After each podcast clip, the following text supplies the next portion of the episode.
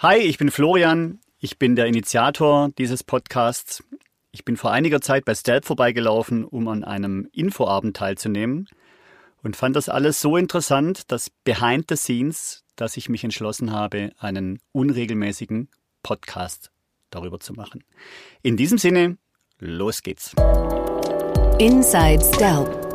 Ein Blick hinter die Kulissen einer internationalen Hilfsorganisation. Hallo zum neuen Podcast. Serkan sitzt mir gegenüber. Hallo Serkan. Hallo Floff. Du bist vor einigen Tagen aus der Ukraine zurückgekehrt. Stelp war, glaube ich, mit einer der ersten Hilfsorganisationen, die aktiv war. Wie ging alles los? Es ging los, Donnerstagmorgen um fünf Uhr. Das Telefon hat nicht stillgestanden. Dann in den E-Mail-Eingang geschaut und in den WhatsApp-Eingang und alle Eingänge explodiert sozusagen. Und dann war relativ schnell klar, okay, da passiert irgendwas. Wir müssen reagieren. Ja, und ähm, wir haben dann äh, relativ schnell entschlossen, okay, für Großeinkäufe ist es zu Ja, ist die Zeit zu knapp. Wir versuchen jetzt alles zu mobilisieren und äh, fragen nach Sachspenden. Haben eine Liste aufgestellt, haben, ähm, ja, wie gesagt, fünf, sechs Stunden nach, dem, nach den ersten Raketeneinschlägen äh, auf Social Media gepostet, dass wir ab morgen um zwölf Uhr, glaube ich, äh, Sachen sammeln und am selben Tag tatsächlich noch losfahren. Konnten dann zwei L K W organisieren, äh, Fahrer organisieren, also ein Team zusammenstellen. Und waren dann tatsächlich am nächsten Tag äh, nach dem ersten Angriff schon mit zwei L K W auf der Straße Richtung Richtung Pol, polnische Grenze, Richtung Ukraine. Und dort? Ja, dort angekommen, erstmal natürlich völlig übermüdet gewesen. Äh, zu dem Zeitpunkt waren wir schon ja knappe achtundvierzig Stunden wach, als wir dort angekommen sind. Äh, zumindest das Kernteam. Ähm, ja, leider dann äh, wurden unsere L K W nicht ins Land gelassen. Mhm. Ähm, wir haben damit fast schon gerechnet, beziehungsweise ähm, haben gewusst, dass es passieren kann. Ähm, trotzdem ärgerlich, wir hatten extra Papiere dabei. Also uns war klar, dass äh, L K W, die gemietet sind, nicht in die Ukraine dürfen, weil eben nicht E U. Äh, mhm. Gemietete L K W oder gemietete Autos äh, aus den äh, bekannten äh, Autovermietungen dürfen nicht ins Land. Und äh, ja, das ist dann auch passiert, wir durften nicht rein, obwohl wir eben diesen Deal hatten, auch mit der Autovermietung, dass wir reinfahren dürfen. Ähm, hat alles nicht geklappt, äh, was nicht schlimm war, weil die Sachen wurden zu dem Zeitpunkt noch in Polen gebraucht. Mittlerweile ist Polen völlig überladen, also vor allem die Grenzen, da ist so viel Sachen äh, sind da angekommen an der Grenze. Äh, teilweise verbrennen die schon Sachen auf den auf den Feldern. Ähm, deswegen war es nicht so schlimm. Also die Leute, die dort angekommen sind, äh, die Erstversorgung, es war ganz wichtig, dass da genug Sachen da sind. Wir konnten unzählige Schlafsäcke, Isomatten bereitstellen für Schulen, Kirchen, Äh, Restaurants, die, äh, die äh, ihren Betrieb eingestellt haben, um Geflüchtete aufzunehmen. Das heißt, ähm, es hat schon so einen Impact gehabt. Ähm, ich bin dann ähm, alleine weitergefahren mit Bargeld. Also ich hatte eine fünfstellige Summe dabei äh, und nicht nur zehn oder fünfzehntausend Euro, sondern ein bisschen mehr und habe dann mit dem Geld äh, vor Ort eingekauft, was am Anfang noch ging. Am Anfang waren die äh, Regale noch voll, äh, ging dann relativ schnell, dass sie dann äh, leer waren. Genau, so, das waren die ersten. Aber wie muss ich mir das vorstellen, wenn du dort was einkaufst, können es ja die UkrainerInnen eigentlich auch, oder hast du dort etwas eingekauft und hast es dann weiter Richtung Kiew gefahren oder mehr Richtung Kriegsgebiet? Nee, also schon am Anfang in, in äh, Lviv verteilt. Also mhm. Lviv äh, oder Lemberg, die Gegend, die Region ist so eine Transitstadt-Gegend. Äh, das heißt, aus der ganzen Ukraine sind sie dort angekommen, um eben zu flüchten über die polnische Grenze. Ah, okay. Und äh, dort war Krisenstimmung. Also Lviv hat, glaube ich, siebenhunderttausend, achthunderttausend Einwohner, hat man mir gesagt. Und ähm, Stunden nach den ersten Angriffen waren da schon eins Komma fünf Millionen Menschen in der Stadt, ähm, die natürlich alle versorgt werden mussten. Viele natürlich auch arm, bettelarm, die kein, äh, selber kein Geld hatten. Und ja, die mussten versorgt werden. Und äh, katastrophale Zustände. Also die ersten Bilder, die ich gesehen habe nach der Grenze, das war schon, war schon völlig verrückt. Das waren... Äh, wahrscheinlich zehntausend, fünfzehntausend, zwanzigtausend Frauen mit Kindern und Babys, also Baby auf dem Arm, äh, Kleinkind an der Hand, äh, ein Rucksack hinten auf dem Rücken, einen Rucksack vorne auf dem, vom, vom Bauch geschnürt. Ähm, und es war ja Wahnsinnsbilder einfach. Ein paar hundert Meter weiter, dann die Männer und die Frauen, wie sie sich verabschiedet haben. Ja, so auf ewig eben. Abschied auf ewig war das. Die haben ihre Kinder, ihre Babys nochmal in den Arm genommen, alle geweint und verabschiedet eben, weil sie wussten, also beziehungsweise sie wussten nicht, ob sie sich jemals wiedersehen. ähm, ja, wieder Bilder in meiner, in meiner Tätigkeit, die ich auf gar keinen Fall vergessen werde. Und dann ging es weiter, ein paar hundert Meter weiter. Dann, ähm, ja, auch ein Bild, was ich leider mittlerweile gewohnt bin. Ähm, meine Spur, meine Autospur, meine Fahrbahn äh, komplett leer. Die Gegenfahrbahn vierzig Kilometer Stau. Also ich habe aufs Tacho geschaut. Es war ein vierzig Kilometer langer Stau, zwei Spuren, ab und zu Autos auf der Gegenfahrbahn gewesen, also mir entgegengefahren. Äh, da fragt man sich schon, was mache ich hier eigentlich, wenn da äh, alle wollen raus und du fährst rein, was was was mache ich hier? Aber klar, ähm, ja, hilft ja alles nichts. Ja, was machst du da? ja, ähm, klar, ähm, helfen natürlich, aber... Also wie gesagt, das Gefühl ist halt ein seltsames. Ist einfach ein seltsames Gefühl. Ich habe das ja in, Be- in Beirut schon erlebt, als alle aus der Stadt gefahren sind und ja. ich ins Zentrum gefahren bin nach der Explosion. Ja, irgendwie, ähm, Angst ist vielleicht das falsche Wort, aber man wird doch schon so nachdenklich. So. Weil, weil das Bild einfach so absurd ist. Es ist einfach ein absurdes Bild. Die Leute lassen teilweise ihre Autos stehen und rennen dann los. Also ihre eigenen Pkw lassen sie einfach mitten auf der Straße stehen und laufen dann mit der Familie Richtung Grenze, weil sie so einfach schneller vorankommen. Ja, und dann kommst du in äh, Lviv an, in der Stadt, in der du äh, dein, dein, dein Lager aufschlagen möchtest. Und klar, also wir hatten keine Zeit, um da großartig zu recherchieren. Äh, dann stehe ich da in Lviv und habe halt ähm, natürlich kein Hotelzimmer, keine Pension. Es ist natürlich alles bis aufs, bis auf den letzten, bis auf den letzten Meter ausgebucht.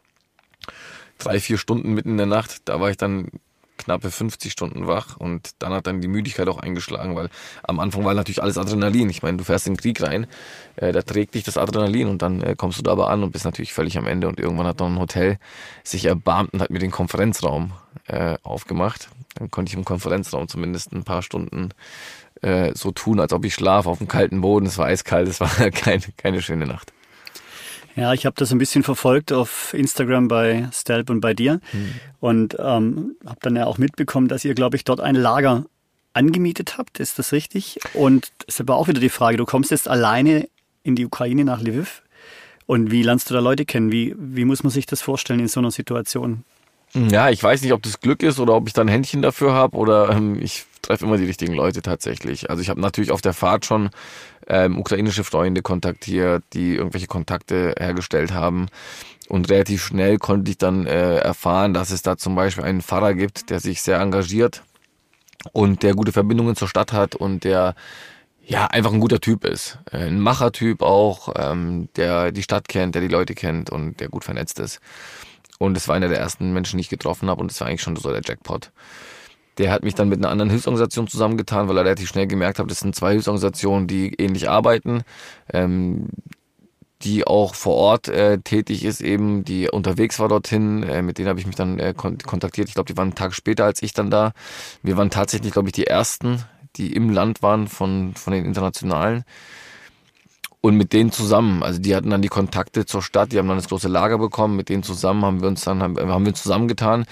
Ähm, wir konnten dann relativ schnell so ein Lastenregal für dieses, für dieses riesengroße Lager äh, bereitstellen. Ja, und es ist äh, super, es ist ein Zentrallager, äh, da fahren jetzt die vierzig Tonner rein, was auch nicht so einfach ist, äh, können wir vielleicht gleich dazu kommen, die Komplexität des, äh, der, der Logistik äh, in ein Kriegsland zu fahren. Ähm, und haben dann aber weitere im Land, also weitere mittelgroße Lager im Land. Die werden dann von zwanzig Tonnen im Land äh, angefahren und von dort aus äh, schwirren dann die Bienen, so haben wir sie mal genannt. Äh, das sind Ukrainer, die äh, tatsächlich dann sich an diesen mittelgroßen Lagern bedienen und bis an die Front fahren, also in die in die umkämpften Gebiete. Mhm. Und ähm, das war mir ganz wichtig. Also mir war einfach wichtig, dass es nicht so eine mehr oder weniger Alibi-Aktion ist, dass wir so an der Grenze helfen, wo dann relativ schnell klar war, dort wird relativ schnell was passieren in Polen. Also da werden ganz schnell Psychologen sein, da werden ganz schnell Ärzte, Ärztinnen sein. Äh, ja, da wird ganz schnell eine Struktur entstehen, die natürlich sehr äh, ja durcheinander sein wird und nicht organisiert sein wird großartig, aber es wird dort Hilfe geben und die Leute sind dort in Sicherheit. Wir müssen die Leute erreichen, die gerade die ersten Bomben abbekommen haben, die jetzt in ihren Kellern sitzen, die ähm, ja, die die nicht versorgt werden einfach. Hm. Erzähl doch mal was zur Struktur, wie man sich das dann vorstellen muss. Ähm, wo wird der vierzig Tonner hier beladen in Stuttgart? Wie funktioniert das Ganze? Kommt der über die Grenze in euer Lager? Ja, ein großes Problem. Also wir haben ganz viele aus der, aus der Wirtschaft, auch in Stuttgart haben wir ganz viele L K W angeboten bekommen. Äh, das Thema ist nur, dass äh, L K W eben in der Ukraine nicht versichert sind. Ähm, also auch eigene L K W. Das heißt, wenn du ein Ein-Mann-Unternehmen hast, eine Spedition und einen eigenen L K W hast und mit deinem L K W in die Ukraine fährst, ist er einfach nicht versichert, auch wenn es deiner ist, weil es ein Kriegsland. Also alle Versicherungen äh, gibt es sozusagen nicht mehr. Das heißt, noch nicht mal meine private Haftpflicht zieht mehr, weil ich äh, in dem Kriegsland bin. Also das ist, äh, genau, steht in jeder Police irgendwie im Kleingedruckten, äh, kein Versicherungsschutz. Und die haben natürlich ein Thema. Und das heißt, wenn du auch von großen Konzernen drei äh, vierzig Tonner hingestellt bekommst, dann sagen die halt bis zur Grenze und nicht weiter. Aber du musst das Zeug halt reinbringen. Und mittlerweile konnten wir erstmal genug um, L K W-Fahrer finden, die einen ukrainischen Background haben und dieses Risiko eingehen, weil sie ihren eigenen Leuten helfen wollen.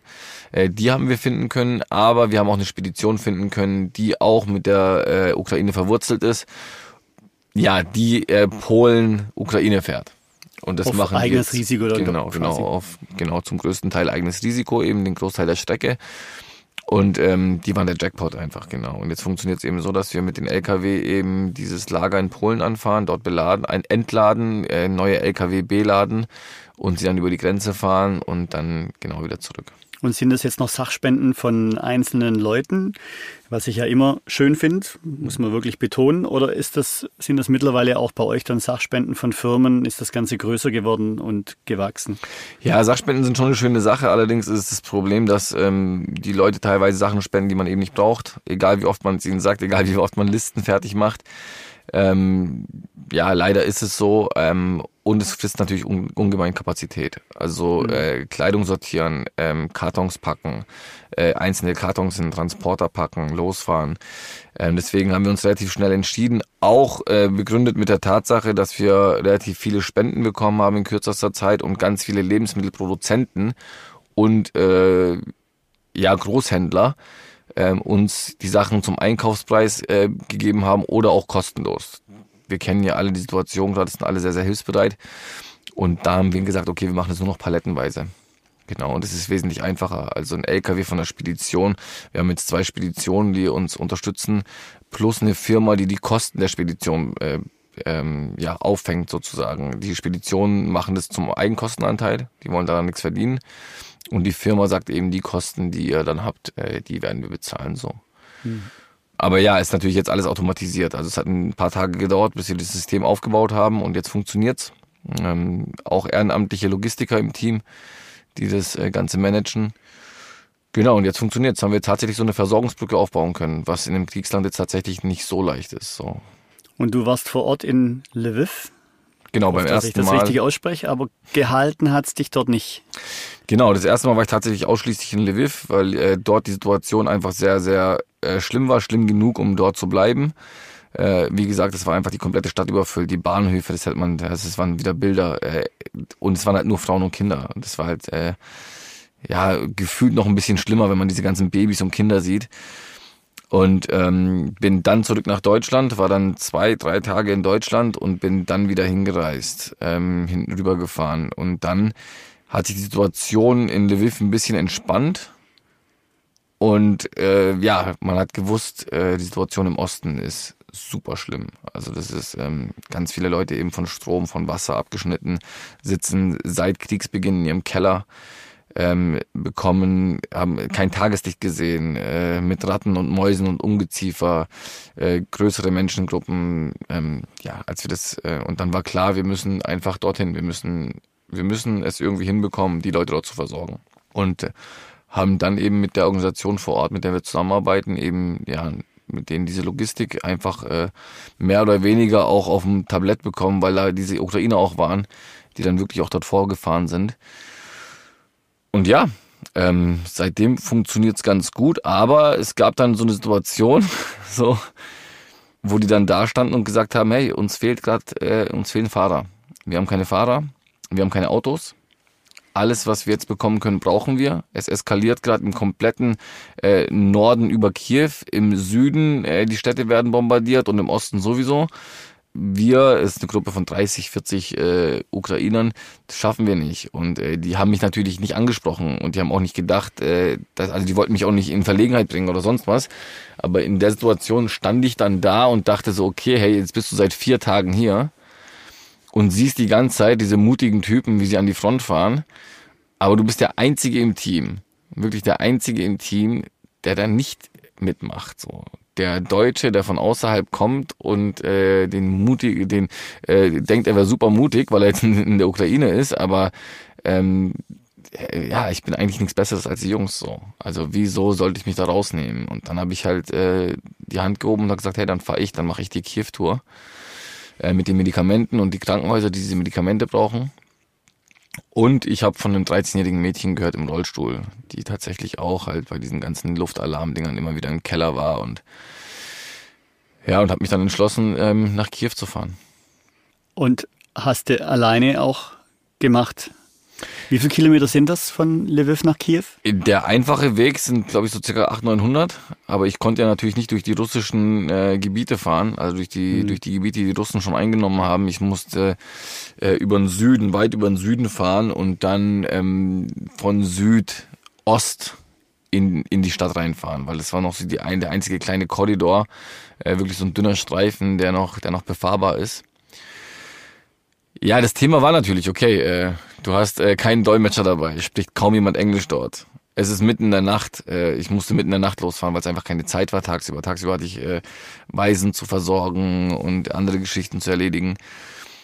Dann das nächste Thema ist natürlich, die Frontlinien äh, wechseln natürlich. Ähm, und ich habe einen Weg von dreizehnhundert, vierzehnhundert Kilometer vor mir, äh, fahre durch die Nacht, äh, wie gesagt, kenne die Gegebenheiten nicht. Wenn ich aber jemanden mitnehme, dann bin ich unnötig, dann brauche ich auch nicht zu fahren, weil der Typ fährt alleine. Also wenn ich dann jemanden irgendwie, äh, wenn ich da Kappa äh, brauche von, von, aus dem Team, dann brauche ich da gar nicht zu fahren. Und dann war relativ schnell klar, okay, ähm, fahre ich alleine. Was im Nachhinein echt äh, nicht so schlau war, weil es war, ja, keine Ahnung, durch die ersten Checkpoints bin ich noch gekommen und dann irgendwann, äh, dann kurz vor Kiew, so eine Stunde davor, wurde ich angehalten. Äh, vom Checkpoint und die haben, die waren fassungslos so, was machst du hier alleine und äh, habe ich halt gleich gesagt, ich habe die Medikamente, das haben sie dann verstanden und waren dann auch sehr dankbar, aber haben dann gesagt, okay, du, jetzt ist zwei Uhr nachts, jetzt stellst du dich da hinten hin, da hinten ist ein Dorf, wir begleiten dich in dieses Dorf, da stellst du dich an die Straße und bleibst vier Stunden im Auto und um sechs Uhr morgens, wenn die Ausgangssperre vorbei ist, fährst, kannst du dann nach Kiew reinfahren, wenn du willst, wenn du es unbedingt machen willst. Und so war es dann auch, ich saß dann im Auto. Da kamen noch äh, irgendwann äh, Polizisten mit Maschinengewehren vorbei und haben dann gegen die Fensterscheibe gehauen und äh, drei Maschinenläufe auf mich gerichtet, Maschinengewehrläufe auf mich gerichtet und äh, haben, wussten nicht, dass das Militär mich äh, ja dazu, äh, die dachten irgendwie, ich bin ein Spion oder keine Ahnung, mitten in der Nacht am Straßenland. Ja, ähm, aber irgendwann war dann sechs Uhr, dann bin ich losgefahren und dann nach Kiew rein, in diese Geisterstadt, so. Immer wieder zickzack gefahren wegen diesen äh, Straßensperren, äh, also für die Panzer, damit die Panzer nicht durchgehen äh, fahren können, also zumindest nicht leicht durchfahren können. Ja, auch wieder ein krasses Bild einfach so. Fährst in diese Millionenstadt wie ausgestorben, also niemand auf der Straße und ja, dann reingefahren, die Krankenhäuser abgefahren und auch das äh, wieder wieder so eine Geschichte. Ich habe dann einen Live-Standort. einen Live-Standort im Krankenhaus geschickt, gleich dem ersten und die wussten also genau den, die Minute zur Minute, die, die kannten die genaue Minute, wann ich also ankomme sozusagen und die standen tatsächlich schon am Eingang mit offenen Armen. Die haben mir die, die Sachen aus der Hand gerissen und sind damit direkt in den O P-Saal gerannt. Also wirklich aus der Hand gerissen, in den O P-Saal gerannt und äh, noch die Kittel voller Blut. Also wirklich so, der, die ja, sahen nicht gut aus, die Ärzte, völlig übermüdet, Augenringe. Ja, und dann gab's da eben noch dieses äh, dreizehnjährige Mädchen. Ich habe ja gedacht, äh, ich habe mich vorher nicht informiert, weil ich war auch durch. Also muss ich vorstellen, zu dem Zeitpunkt habe ich wieder, äh, war ich eh wieder ewig lang wach. Ich war äh, morgens um sechs aufgestanden, den ganzen Tag wach. Dann äh, war ich um zwei Uhr nachts eben dort, bis um sechs Uhr im Auto, konnte natürlich nicht schlafen, Luftalarm, Raketen am Himmel. Äh, da kann man nicht so einfach schlafen. Äh, die Polizei vorbeikommt mit Maschinengewehren. Und um sechs Uhr dann weitergefahren, da war ich vierundzwanzig Stunden wach, dann bei den ganzen, bei den Krankenhäusern gewesen, da war acht Uhr, da war ich auch schon wieder äh, siebenundzwanzig Stunden wach. Und ich war, ja, habe mich nicht so informiert über den, über den Standort der, des jungen Mädchen, aber ich war die ganze Zeit in Kontakt mit ihr über, über WhatsApp. Und sie hat sich so gefreut, dass ich sie abhole. Und plötzlich sage ich zu ihr, okay, ich bin in Kiew, schick mir den Standort, ich bin gleich bei dir. Dann schickt sie mir einen Standort halt von dem Gebiet, das direkt an ein an an umkämpftes Viertel äh, grenzt. Und habe das dann auch gesehen und habe das auch gegoogelt. Und dann die erste Schlagzeile äh, auf Google war dann äh, Journalist, amerikanischer Journalist. Äh, ist ja auch durch die Presse gegangen, wurde genau in diesem Viertel eben äh, erschossen. Ja, und da bin ich dann, äh, habe versucht reinzukommen, weil ich dann dachte, ich kann dieses Mädchen jetzt nicht enttäuschen. Das geht auch nicht. Also ich kann sie nicht zurückfahren. So. Ja, und die haben mich nicht reingelassen. Äh, dann bin ich, habe ich eben auf der Karte geschaut und habe einen neuen Zugang gesucht in dieses Viertel. Habe ich dann auch gefunden, haben mich auch nicht reingelassen. Und beim dritten Viertel, was äh, tatsächlich relativ nah an der, an der russischen äh, Linie war, ähm, habe ich dann zum Glück endlich mal jemanden gefunden, der Englisch gesprochen hat. Also ein Soldat, der Englisch gesprochen hat. Und dem habe ich dann die Situation erklärt und habe ihm auch mit dem Finger gezeigt, hey, das Haus da vorne muss es sein. Dort sitzt sie im Keller, dieses kleine Mädchen. Und lass mich rein. Also, hey, ist zu gefährlich und so, ist zu gefährlich. Und ich so, ja, mir passiert nichts. Und dann äh, kam die halbwitzige Antwort. Im besten Fall passiert dir was. Im besten Fall trifft dich eine russische Kugel. Dann äh, gibt es schlechte Presse für Putin. Das wäre gut für die Ukraine. Und dann haben wir beide gelacht. Und dann hat er gesagt, okay, dann äh, rein mit dir. Und dann bin ich halt in dieses Viertel, habe das Haus nicht so gleich auf Anhieb gefunden. Es war nicht das Haus, was ich vermutet habe. Bin dann aus dem Auto gestiegen und durch dieses Viertel gelaufen, was wirklich menschenleer war und immer wieder diese Einschläge und immer wieder dann Maschinengewehre, die man hört und ja, und dann habe ich sie aber gefunden. Sofort ins Auto, ihre Mutter sofort ins Auto und dann mit Vollgas aus der Stadt und wenige Stunden später wurde das ganze Viertel bombardiert, also auch die Straßen, auf denen wir unterwegs waren, wurden dann äh, angegriffen, ähm, sind dann aber relativ sicher rausgekommen. Ja, und wie gesagt, dann war ich mittlerweile eben dreißig Stunden wach und musste dann noch fünfzehn Stunden von Kiew nach Lviv fahren. Aber es hat sich gelohnt. Was du geschafft hast dann. Ja. Wenn du mit den Menschen dort in Kontakt gekommen bist, was ist dein Eindruck, was ist dein Bild? Boah, ganz unterschiedlich. Wir haben da Menschen, die sagen, wir kämpfen bis aufs Blut. Wir haben Menschen, wenn du da durchs Hotel oder durch die Pension läufst, dann äh, hinter den Türen hörst du Geweine, also wirklich äh, alle weinen einfach hinter den verschlossenen Türen. Äh, immer wieder Leute mit äh, den äh, krassesten Augenringen, die ich jemals gesehen habe. Ähm, eine sehr angespannte Stimmung, äh, sind sehr dankbar, sehr, sehr dankbar. Und wenn wir größere Einkäufe erledigt haben am Anfang, als die Supermärkte noch voll waren, Ähm, ganz viele Leute gekommen, sich bei uns bedankt und umarmt. Äh, ich hatte eine ältere Frau, die wollte mir die Hände küssen und sagen, danke, dass ihr da seid, danke, dass ihr uns helft äh, in dieser schwierigen Zeit. Gleichzeitig ganz viele Leute, die uns gesagt haben, wenn ihr zurück nach Deutschland kommt, sagt den Menschen in Deutschland, äh, dass wir es sehen, was dort passiert, äh, dass wir wissen, was für eine Solidarität und bedankt dich äh, bei den bei den Menschen. Sagt, dass wir das sehen, sagt, dass wir sehr, sehr glücklich und äh, froh drüber sind, was dort passiert. Und ja, ist eine Stimmung, ist eine Stimmung, ähm, eine gewisse Wärme auch, also wirklich eine Wärme in, diese, in dieser äh, ganz, ganz schwierigen, komplizierten und dunklen Zeit und äh, schlimmen, ganz schlimmen Zeit ist da eine Solidarität und eine Unterstützung gegenseitig in der Bevölkerung da, die ich äh, so noch nicht kannte. Äh, die Leute halten wirklich zusammen. Dann natürlich Wut auch, also eine extreme Wut, also egal in welche Wohnung, in welcher Wohnung ich war, also wirklich egal in welcher Wohnung ich war, lagen Molotow-Cocktails in der Wohnung. Und die haben gesagt, wenn hier jemand reinläuft, dann nehme ich ihn mit. Ähm, und das lässt mich auch vermuten, dass äh, der Krieg länger gehen wird. Also der Krieg wird nicht äh, schnell vorbei sein. Es wird einen Häuserkampf geben. Die einzige Chance, um aus der Nummer rauszukommen, ist, dass beide Parteien ein Wording finden, um ohne Gesichtsverlust rauszukommen, was extrem schwierig wird. Also die müssen sich wirklich zusammensetzen und irgendein Wording finden für die Öffentlichkeit. So, jetzt kommen wir beide ohne Gesichtsverlust raus. Ansonsten, äh, Putin wird nicht zurückziehen. Ähm, sonst ist er innenpolitisch in Russland einfach am Ende. Und außenpolitisch ähm, ist er sowieso am Ende. Da führt kein Weg dran vorbei. Das heißt, ähm, und die Ukrainer werden nicht aufgeben. Heute ja das Ultimatum in, in, in der schwer umkämpften Stadt im Südosten äh, ja, verstre- verstreichen lassen. Hm. Ähm, ja, das wird auf jeden Fall so ja, ein Häuserkampf, wie man es aus dem Nahen Osten kennt, äh, mit ganz, ganz viel Blut. Aber du hast nicht das Gefühl, dass das Volk oder die Bevölkerung, mit der du gesprochen hast, sich im Stich gelassen gefühlt hat vom, vom restlichen Europa? Wollen wir jetzt hier nicht über Politik sprechen? Ja. Ich glaube, das weiß sowieso jeder. Die, die Argumente pro und contra weiß auch jeder. Aber hattest du das Gefühl jetzt, dass die Leute dort trotzdem wirklich gesagt haben, hey, wir, wir merken und wir spüren das, dass eigentlich ein ganzes Europa hinter uns steht? Oder war es vielleicht doch auch das Gefühl, Mensch, aber wir sind trotzdem irgendwie alleingelassen als Land und äh, beides. Beides dabei. Beides, genau. Also erstmal so die Solidarität von der Bevölkerung, äh, also von der europäischen Bevölkerung, die ist zu spüren. Das bekommen die Ukrainer mit und Ukrainerinnen, aber sie sagen halt, hey, die NATO kann von heute auf morgen den Luftraum sperren, dann sind wir, dann, dann erleichtert uns das einiges. Also wenn keine Raketen fliegen, mit den Bodentruppen werden wir fertig. Also wir können unser Land verteidigen, aber wir kommen halt nicht mit dem, mit dem Luftraum klar. Äh, unsere Flughäfen sind bombardiert. Das heißt, wir können unsere eigenen Flieger nicht in die Luft schicken.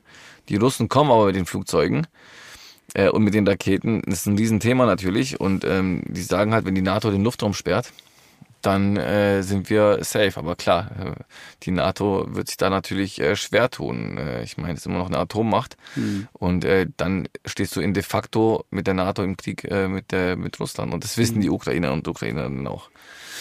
Das Einzige, was sie halt oft sagen, ist, wieso habt ihr das nicht, was heute passiert eben, mit diesen ganzen Embargos und mit dieser Solidarität, wieso ist es nicht nach Georgien passiert? Wieso ist es nicht nach äh, den Giftgasangriffen in Syrien passiert? Wieso ist es nicht nach den bombardierten äh, Krankenhäusern in Syrien passiert? Wieso ist es nicht nach der Krim passiert? Wenn es nach der Krim passiert wäre, dann wäre uns das, was in der Ukraine jetzt passiert auf dem Festland, erspart geblieben. Und damit haben sie recht. Hm. Damit muss man sagen, ich meine, frage ich mich natürlich auch, diese Solidarität, ich freue mich drüber, ich freue mich drüber, vor allem freue ich mich drüber, dass jetzt eben die Machthaber dieser Welt wissen, sie können sich nicht alles erlauben, aber äh, es war nichts anderes mit der Krim. Also Krim war ukrainischer Boden und das, was man mit der Krim gemacht hat, ja, hätten wir mit dieser Reaktion, die wir heute, die wir heute erleben, so hätten wir äh, reagieren müssen. Ja, absolut. Muss ich auch ein bisschen zugeben, ist tatsächlich, ich frage mich immer, warum, aber doch auch ein Stück weit an mir vorübergegangen. Ja. Und erst jetzt merke ich, was dann doch auch eine ganze Bevölkerung oder was, was viele Menschen einfach auch für eine Kraft und für eine Energie bilden können. Das mag jetzt ja vielleicht dem Krieg nicht weiterhelfen, das ist schon klar, aber immerhin, ja, also wenigstens wächst auf der anderen Seite auch was ganz Starkes zusammen, was hoffentlich Ähm, das auch nie wieder vergessen wird und äh, das immer hochhalten wird. Ich wollte noch mal fragen, wenn du dann aber diese Männer siehst, die ja das Land nicht verlassen dürfen, die dann wie du und ich irgendwie, in, na du jetzt nicht, aber ich vielleicht einen normalen Job haben in ihrem Land und von einem auf den anderen Tag dürfen sie ihr Land nicht mehr verlassen und müssen eigentlich zur Waffe greifen. Das sind ja keine ausgebildeten Berufssoldaten oder so. Wenn du die dort getroffen hast an Checkpoints oder, oder woanders, wie ging das denen oder was? Haben die gesagt, ja, wir müssen unser Land verteidigen, da gibt es keine Widerrede? Oder hat man bei denen auch natürlich gemerkt, oh Mann, ich bin hier eigentlich echt in einem persönlichen Dilemma für mich? Also zum Land verlassen, ja. Und das ist natürlich so die Härte, so ähm, die Härte eines Krieges, beziehungsweise die Härte von Entscheidungen, die die äh, ukrainische Regierung treffen muss. Wenn die sagt, von achtzehn bis sechzig dürfen die Leute, äh, dürfen die Männer das Land nicht verlassen. Ich habe gestern erst mit Max Herre telefoniert. Der hat gesagt, hey, mein ein Sohn ist achtzehn, der andere ist einundzwanzig oder zweiundzwanzig. Die dürften jetzt in dieser, die dürften einfach das Land nicht verlassen, so. Und die, denen äh, die Flucht oder beziehungsweise zu verweigern, ist einfach extrem. Und wir haben auch drüber gesprochen und da habe ich auch ein paar Leute kennengelernt, äh, die waren wirklich, wirklich panisch. Also die werden niemals, niemals werden sie einen Plus äh, für diesen Kampf sein. Aber sie dürfen das Land nicht verlassen. Die, die weinen den ganzen Tag, sie würden äh, sofort dieses Land verlassen, aber sie können nicht. Also es sind, und das ist natürlich so die, die, die, die Sache halt. Ähm, andererseits hat man... Ähm, aktuell noch keine Menschen an der Waffe, die keine Soldaten sind. Ähm, die ukrainische Regierung hat sich für drei Wellen entschieden. Die erste Welle sind Berufssoldaten. Ähm, wenn die ausgedünnt werden, kommt die zweite Welle, das sind die Freiwilligen. Und wenn die dann ausgedünnt werden, wird jeder zwischen achtzehn und sechzig äh, zur Waffe gebeten. Das sind, ähm, das sind so die drei Wellen. Im Moment befinden wir uns noch in der ersten Welle. Ähm, aber es gibt ganz viele. Also die Schlangen vor dem Militärgebäude in jeder Stadt, die ich gesehen habe, äh, die Leute stehen Schlange wirklich stundenlang, teilweise Tage, äh, um sich melden zu dürfen. Aber die ukrainische Regierung sagt im Moment, ey, wenn wir euch, die freiwillig sich melden, jetzt an die Front schicken, nahezu unbewaffnet, dann seid ihr ein einfaches Ziel. Das wäre ein taktischer Fehler einfach. Das heißt, im Moment gibt es mehr Leute, die wollen, hm. als müssen. Hm. Okay. Gibt es noch eine persönliche Geschichte, die dir hängen geblieben ist? auf deinem ja, Einsatz? Und unzählige tatsächlich, aber äh, wo fange ich da an, wo höre ich da auf? Also ähm, beim, als ich das zweite Mal über die Grenze gefahren bin, ähm, auch ein Mann da gestanden plötzlich, also zweihundert, dreihundert Meter hinter der Grenze, weinend, äh, das Gesicht in den Händen, stand da und äh, ich bin dann, hab dann das Auto abgestellt, bin dann hingefahren, hab ihn, hab ihn gefragt, ob ich ihm helfen kann, und er in dem perfekten Englisch, was in der Ukraine wirklich eine Ausnahme ist, hat dann gesagt, äh, ja, dass er sich gerade von seiner Frau und seinen Kindern verabschiedet hat. Die haben das Auto mitgenommen natürlich, also äh, er wollte sie unbedingt bis an die Grenze bringen, und jetzt steht er da und es ist ihm auch egal, dass er hier steht, ähm, aber eben, ja, weiß nicht, ob er seine Familie jemals wieder sieht. Ich habe ihn dann mitgenommen und ja, er hat mir dann natürlich auch wieder ganz viele Geschichten erzählt, aber davon gibt's wirklich... Ähm, Also Tausende. Man sitzt wirklich da und äh, muss mehrmals am Tag mit den Tränen äh, kämpfen. So, also es ist äh, ja auch für mich einfach. Also für mich war es okay. Äh, Libanon war eine extreme Situation. Libanon war eine Bombe, die, also eine Explosion und die ganze Stadt in Schutt und Asche. Afghanistan war nach dem Krieg, das heißt, ich habe die Folgen des Krieges miterlebt. War sehr, sehr einfach. Das heißt, wir sind da mit Lebensmittel hingegangen, Lebensmittel verteilt. Aber so den wirklichen Krieg, den habe ich auch noch nie erlebt. Also ich habe noch nie erlebt, dass ich eine Versorgung gemacht habe und neben mir sind Raketen eingeschlagen. Also nicht direkt neben mir, das hört sich jetzt äh, zu extrem an. Aber ähm, in Kiew habe ich halt die Dinger wirklich gehört und ich habe die äh, Maschinengewehre gehört. Und ähm, und es ist halt alles total komplex, so das, aber ist das Thema. Also wir haben einmal die... Die, evaku- die, die, die Menschen, die evakuiert werden müssen, das machen wir nebenbei, dann die Logistik, dann muss das Zeug ins Land, dann äh, gleichzeitig äh, äh, diese Militärkontrollen, gleichzeitig bist du immer wieder auch natürlich äh, verdächtigt, äh, ein Spion zu sein, also das heißt, äh, immer auch gefährdet von, von der ukrainischen Seite einfach. Also super, super komplex und das macht's schwierig und das macht's anstrengend. Also von der ersten Minute, wo man die Augen aufmacht, bis zur letzten Minute unter Strom, unter Stress, unter hohem Puls. Und man ist tatsächlich super froh, wieder zu Hause zu sein. Allein diese Luftalarme die ganze Zeit. Die ganze Zeit ein Luftalarm. Das ist, und das macht einen, geht einem richtig an die Psyche so. Mhm. Und das Problem an der Ukraine ist, dass sie eben nicht, also man kennt ja den Iron Dome aus, aus Israel.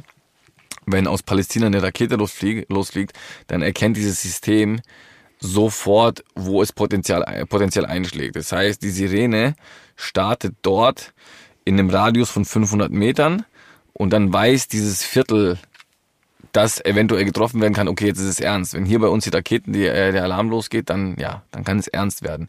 Dort fliegt eine Rakete los und das ganze Land ist im Luftalarm. Das heißt, mhm. keiner weiß, wo das Ding einschlägt, weil mhm. eben die Technik nicht vorhanden ist, um das äh, herauszufinden. Was macht das mit dir alles? Also jetzt klar bist du wahrscheinlich während den Einsätzen getra- getragen, auch vom Adrenalin. Aber wie kommst du wieder runter? Wie kommst du wieder äh, zur Ruhe? Ähm, oder gibt es das überhaupt noch? So schwer wie noch nie. Also so schwer wie noch nie. Ich habe echt äh, einiges jetzt, äh, ja, weiß man ja, einiges erlebt. Aber ähm, ja, dieser Krieg, ich versuchte tatsächlich oft mit äh, blöden Witzen und blöden Sprüchen so ein bisschen zu überspielen. Auch im Team, ähm, meine Witze werden immer schlechter, aber, aber es ist echt schwierig. Also das ist echt schwierig. Ja, aber kannst du auch mal ein paar Tage nichts tun, wenn du jetzt hier bist zum Beispiel keine, und sagen, ich brauche kurz mal meine Ruhe, muss mich kurz erholen. Geht das keine überhaupt Chance. Nicht? Also keine Chance. Ich kann, ich kann auch nicht schlafen. Also ich bin total übermüdet. Ich bin so übermüdet, äh, dass ich eigentlich im, äh, am Tag so kaum die Augen aufhalten kann. Ich schlafe auf dem Stuhl ein. Und dann abends liege ich im Bett und kann nicht schlafen. Dann schlafe ich äh, eine Viertelstunde und habe die äh, absurdesten Albträume, dass ich äh, zur Waffe gebeten werde in meinem Hilfseinsatz und äh, dann muss ich auf Leute schießen und solche Sachen äh, träume ich dann. Witzigerweise, oft wenn ich hier saß, habe ich gesagt, das war das äh, Extremste, aber nach äh, Griechenland, dann nach dem, nach Bosnien, nach äh, Beirut und Afghanistan und jetzt halt das. Es ist halt, ja, es ist halt Krieg. Es ist halt einfach Krieg. Und das ist so krank, so einfach. Mhm. Ja, es ist Krieg in Europa. Ich habe das ja ein bisschen mitbekommen damals im Jugoslawienkrieg. Ich war da zu jung, ich habe die Kinder mitbekommen, die bei uns dann in der Schule gelandet sind. Aber ähm, das ist so, ja, krass einfach, einfach krank. Wie geht's äh, mit Stelp weiter in Sachen Hilfseinsatz für die Ukraine? Stelp steht vor einer äh, riesengroßen Herausforderung. Ähm, man muss sich die Summe X vorstellen, die wir letztes Jahr im gesamten Jahr eingenommen haben. Also wir haben äh, eine bestimmte Summe mit allen unseren Aktivitäten, mit unseren Events, mit unserem Café, mit den regulären Spenden. Äh, diese Summe X mal zwei haben wir in den letzten zwei Wochen eingenommen und den Großteil davon sofort wieder ausgegeben. Also man muss sich ein Unternehmen vorstellen, das jetzt, äh, ich, ich sage jetzt einfach eine Zahl, hunderttausend Euro, hunderttausend Euro, also verdoppelt in zwei Wochen. Hm. Also wir, angenommen, wir haben hunderttausend Euro im kompletten Jahr eingenommen und nehmen dann in zwei Wochen diese hunderttausend Euro ein. Das heißt, wir haben eine Struktur für hunderttausend Euro im Jahr. Es ist natürlich ein bisschen mehr, also wie gesagt, nicht an den Zahlen aufhängen. Und plötzlich müssen wir mit unserer bestehenden Struktur äh, ein System plötzlich aufbauen, das hunderttausend Euro einnimmt in zwei Wochen und gleichzeitig ausgibt. Dafür, also jeder, der ein Unternehmen hat, kann sich vorstellen, was dann, was da bei uns abgeht. Also jeder ist komplett drüber, äh, weit über, über, überm Limit. Aber, ja, und das ist auch so eine Sache, so, ähm, ich wollte gerade sagen, aber wir sind erfolgreich. Und in so ruhigen Momenten beschäftigt mich das total. Wir hatten noch nie so viel Aufmerksamkeit. Also große Unternehmen rufen uns an, große Organisationen wie das Rote Kreuz empfiehlt, empfiehlt uns als, äh, also Mitarbeiter des Roten Kreuz empfehlen uns als, als Organisation, die vor Ort gute Arbeit leistet. Ähm, der VfB Stuttgart druckt äh, Pullover, äh, Hoodies und T-Shirts für uns. Äh, also wir bekommen so eine extreme Resonanz für den guten Job, den wir machen.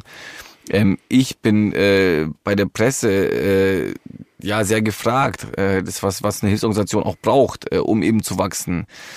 Ähm, auf der Straße äh, werde ich angesprochen und es macht einen natürlich auch stolz. Äh, Wahnsinn, was du was ihr da macht und super und Und es freut einen und macht einen stolz und man ist natürlich auch froh, man, Stelp wird immer beliebter, Stelp wird bekannter. Gleichzeitig ist natürlich der Gedanke, dieser ganze Erfolg beruht eigentlich auf einem unnötigen, schrecklichen, todbringenden Krieg. Und also man kann sich nicht freuen. Wenn das jetzt eine Firma wäre, die jetzt gewachsen ist in diesen letzten zwei Wochen, dann würden wir jetzt die Champagnerkorken knallen lassen und die Belegschaft einladen äh, auf ein schönes Wellnesswochenende. Aber das Ganze ist passiert, weil da gerade Leute sterben. Das Ganze passiert, weil da gerade kleine Kinder, wie gesagt, in dem Keller sitzen. Das Ganze passiert, weil da äh, Kinder äh, ja von Raketen getroffen werden. Ein Kollege hat eine Frau äh, sterben gesehen an einem Schock, einfach weil sie aus Angst gestorben ist. Sie hat einfach einen Schock. Das muss man sich mal vorstellen. Solche Sachen. Und ähm, das ist der Ursprung. Natürlich kann man sagen, äh, dieser Erfolg und alles, was dazugehört und diese Beliebtheit von Stelp ist darauf begründet, nicht auf diesem Krieg, sondern darauf, wie, ja, auf dem, wie wir darauf reagiert haben. Klar, ist ja auch so. Wir haben einfach sehr, sehr gut reagiert, äh, haben das äh, ja wesentlich besser gemacht und wesentlich mutiger und wesentlich effektiver als viele andere. Und deswegen haben wir uns das auch verdient. Aber dennoch kann man sich nicht freuen. Also ja, man kann sich ja vielleicht freuen, dass durch den Erfolg mehr Spendengelder eingenommen werden, die wiederum der guten Sache in schlechten Zeiten zugutekommen. Genau, also diese, diese, diese Krisensituation hat uns so gestärkt, dass wir auf neue Krisensituationen noch besser reagieren werden können, das stimmt. Also für die nächsten Krisen und für die nächsten, die wahrscheinlich auch unnötig sein werden, aber da sind wir auf jeden Fall jetzt ähm, wieder besser aufgestellt, wie nach jeder Krise wächst man natürlich und das kann man natürlich rausziehen, aber ich würde mich einfach auch gerne mal freuen für das, was wir geleistet haben. Ich würde einfach auch gerne mal mich zurücklehnen und sagen, hey, das und das haben wir geschafft, aber ja, tun wir natürlich auch. Also es wäre jetzt auch falsch zu sagen, dass wir nicht stolz auf uns sind, aber gleichzeitig ist es halt so, dass, ähm, ja, dass Krieg und Elend die Ursache sind. Ja. Ja, finde ich aber, ist ein gutes Schlusswort. Ich finde, man darf sich auch freuen, man darf auch sagen, dass man erfolgreich ist. Auch als Hilfsorganisation, finde ich, muss man da nicht irgendwie hinten anstehen. Und ich finde, vielleicht könnt ihr ja doch mal ein paar Champagnerkorken knallen lassen und halt dann vielleicht ohne irgendwie so ein Business-Wellness-Schnickschnack-Wochenende. Wenn dann wir sie geschenkt ja, bekommen, bezahlen ja tun wir okay. sie nicht. Serkan, vielen Dank, pass auf dich auf. Ich danke dir. Das war Inside Stelp. Ein Blick hinter die Kulissen einer internationalen Hilfsorganisation. Infos über uns und unsere Projekte findest du auf w w w punkt stelp punkt e u. Auf Facebook und Instagram Stelp Supporter on Site. Bist du dabei?